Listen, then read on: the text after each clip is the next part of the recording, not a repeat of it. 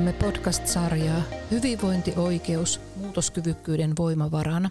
Tänään meillä on teemana hyvinvointi muutospaineessa.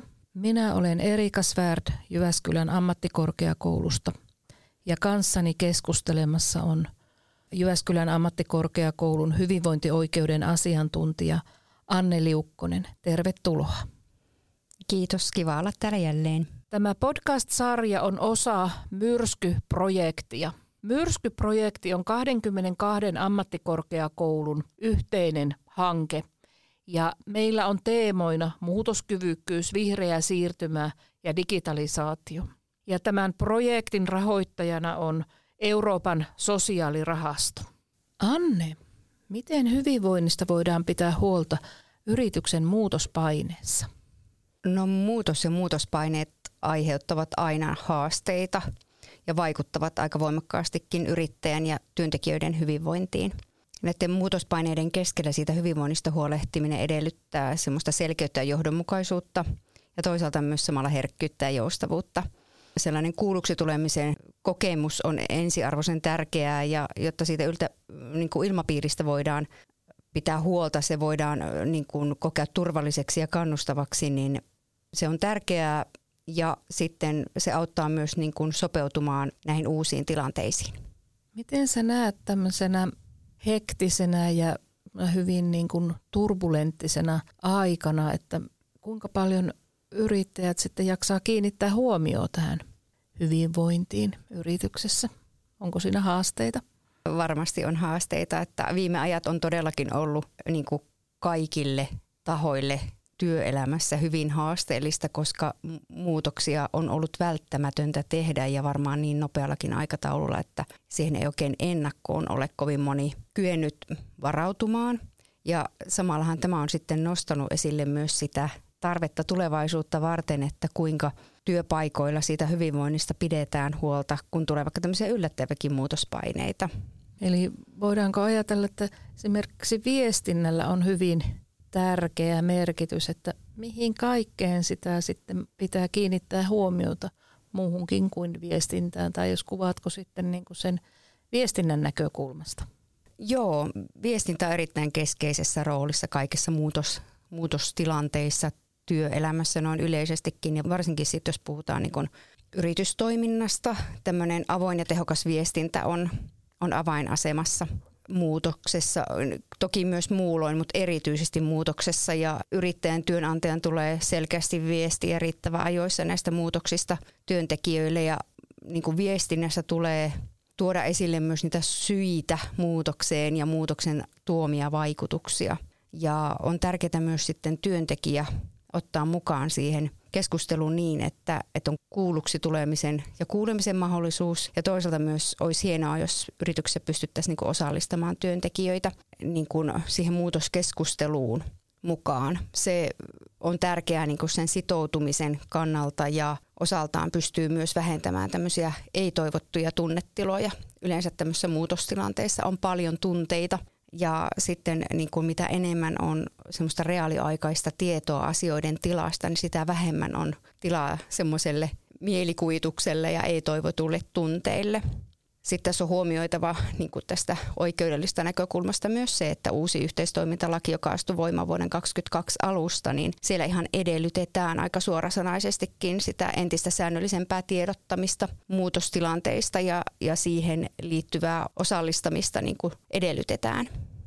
Eli siellä tulee jo se niin kuin lainvaade myöskin, että sitä viestintää tulee tehdä aktiivisesti.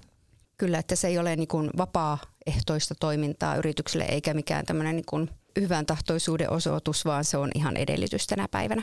No millaista tukea voidaan sitten antaa sen hyvinvoinnin näkökulmasta työntekijöille, kun maailma muuttuu ja osaamista pitäisi kehittää ja pitäisi myös pärjätä sen yrityksen markkinoilla ja sitten myös työntekijöiden olla kilpailukykyisiä. Niin No tuen tarjoaminen työntekijälle, toki myös yrittäjälle itselleen niin kuin tuen hakeminen jostakin, niin se on siinä mielessä aika viisasta, että se auttaa niin kuin tässä muutoksen hallitsemisessa sinänsä, jo sen muutoksen hallitsemisessa plus sitten niin kuin oman tekemisen hallinnan tunteen saavuttamisessa niiden erilaisten tukitoimien kautta.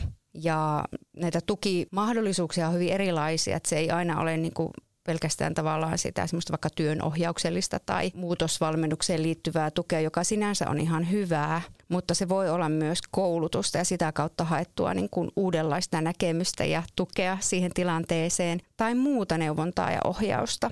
No miten sitten siihen hyvinvointiin sun mielestä vaikuttaa se, että miten hyvin työntekijät sitten otetaan mukaan? Sä jo viittasitkin tuolla niin kuin siihen yhdessä tekemiseen, mutta avaatko sitä vielä ja sitä yhdessä tekemistä ja sen tärkeyttä sen hyvinvoinnin näkökulmasta?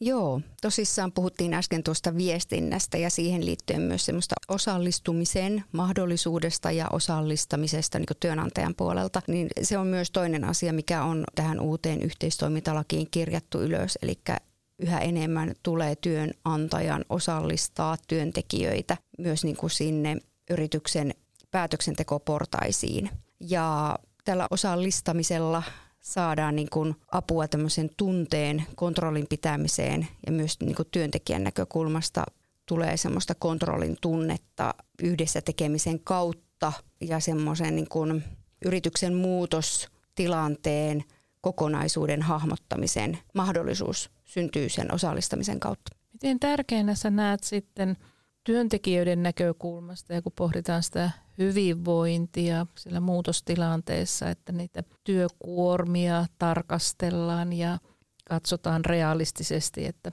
missä se organisaatio sitten siinä muutostilanteessa on menossa, niin minkälaisia ajatuksia sulla siihen on? No aika luonnollisesti tai tyypillisesti niin tämmöisessä muutostilanteessa työkuorma muuttuu. Se voi kasvaa tai sitten sen voi kokea muuttuneeksi, vaikka se itse asiassa muuttuisikaan. Se on aika kummallinen tilanne, että se entinen työkuorma, mikä on ollut ihan hallittavissa olevan tuntuinen, ei yhtäkkiä tunnukaan enää siltä. Eli joka tapauksessa niin työkuormaan liittyy yleensä muutostilanteessa uudelleenjärjestelyjä ja se voidaan kokea haastavana jo lähtökohtaisesti aina se muutos sinänsä. Ja sitten myös aikatauluihin luonnollisesti tulee muutoksia. Eli se oman työn tekeminen voi muuttua ihan erilaiseksi joko sen työkuorman kokemisen näkökulmasta tai aikataulujen näkökulmasta. Ja tämmöinen realistinen työkuorman ja aikataulutuksen hallinta on erittäin tärkeää tässä tilanteessa. Ja avainasemassa on se, että työntekijällä tulee olla riittävästi aikaa sopeutua tähän tilanteeseen. Ja joskus voi olla paikallaan vaikka miettiä sitten semmoisen ulkopuolisen lisäresurssin palkkaamista vaikka hetkellisesti siihen tilanteeseen tai sitten ihan kokonaan semmoista töiden uudelleen organisointia. No nyt tässä keskusteltu paljon tästä niin kuin juridisesta näkökulmasta, että mitä sitten niin kuin laki niin kuin velvoittaa tekemään muutostilanteissa niin sen työntekijöiden hyväksi. Eli sitä kautta niin kuin muodostuu myös sitä hyvinvointia niin työyhteisöön kuin sitten niille työntekijöille ja voidaan ehkä todeta myös, että sille yrittäjälle. Mutta mitä muuta sitten sellaista, niin kuin, joka ei nyt ole siihen juridiikkaan perustuvaa, niin mitä asioita sä nostasit sitten muutosjohtamisen näkökulmasta, mitkä on tärkeitä? No ainakin niin kuin yleisesti ottaen se ihminen kohtaa ihmisen semmoisen henkisen puolen huomioiminen näissä tilanteissa, että, että se juridinen puoli tuo siihen sen näkökulman, että osapuolille tulee tunne, että asiat hoidetaan oikein ja se on sinänsä niin kuin hyvää tekevä tunne. Mutta sen lisäksi noin muuten se henkisen puolen kuormitus ja sen huomioiminen on hyvin tärkeää ja usein ehkä tärkeämpää kuin tämmöiset niin kuin asiakysymykset. Kerrotko vielä vinkkejä muutosjohtamiseen? No yksi vaihtoehto on ihan harkita tämmöistä ammattimaista muutosjohtamista ja sellaisen hyödyntämistä tämmöisessä muutostilanteessa, että se voi auttaa yritystä ja työntekijöitä käsittelemään tätä muutosprosessia taitavammin. Tämmöisen suunnittelun selkeiden tavoitteiden esittelyn, seurannan ja jatkuvan tiedottamisen myötä siitä muutoksesta voidaan saada sellainen yhteiseksi koettu prosessi, vaikka sitä johdetaankin yrittäjän toimesta. Mukana on hyvä pitää edelleen myös se yrityksen kulttuuri ja arvot, jotka osaltaan sitten auttaa tässä muutoksen toteuttamisessa. Ja kaukaa viisashan toteuttaa yrityksen muutoksen, sen yrityksen kulttuurin ja arvojen mukaisesti ja niitä kunnioittaa.